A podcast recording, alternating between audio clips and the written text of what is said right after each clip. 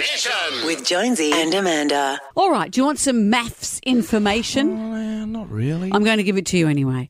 Now, I don't watch Married at First Sight. This was up against Dancing with the Stars that I was hosting, so Yeah. I gave MAFS a miss. you did a good job on that show. but it's very hard to ignore the noise around it. There's a lot of noise. and there still is noise of and I, I don't know where to put myself with this because I want to sneer at them and then I feel sorry for them.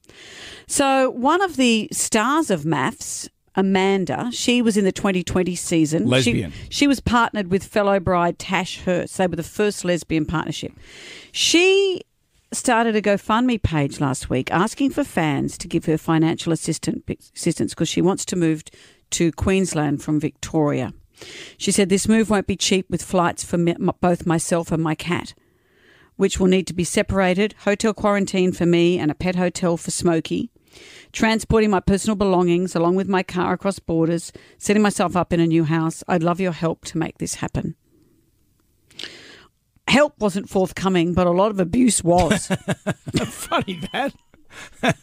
So, what's wrong with See, our country? and then I feel sorry for her because she she said, "I'm speechless. I I don't get paid for any of the radio work I do. It's all voluntary. I'm gutted. Yeah.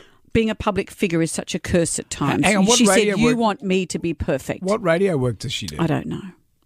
Interesting though that Endemol Shine, who makes Married at First Sight along with other programs, has been advertising for wellness managers mm. to work on their reality shows because there are psychologists. You do have access to psychologists. Some of the people who've been on these shows all afterwards say, "Oh, you shouldn't go on it. They manipulate you and they don't give you any psychological assistance." We hear the same story after every show. Um, so they're advertising for wellness managers or influencer managers, as I like to call them. But this is a story also something that's happened on Saturday with Jessica Power. Jessica Power. How many years ago was she on? She was. The, she was just on just then, wasn't yeah, she? no, no, no, a few Last years, year? wasn't she? A year before. But she's still years ago. she's still clinging for to validation. So on Saturday, she said on a podcast, I think, that well, she spoke about her breasts, and she Yeah. said fans have always thought that she'd had enhancement surgery, but she has achieved natural looking breasts, taking her from a C cup to a large D cup. She said it's not an implant. These aren't silicon, it's all of my breast. She said throughout the show I was criticised for my fake lips and my fake this or that. So the last thing I What was needed to do? I'm not sure.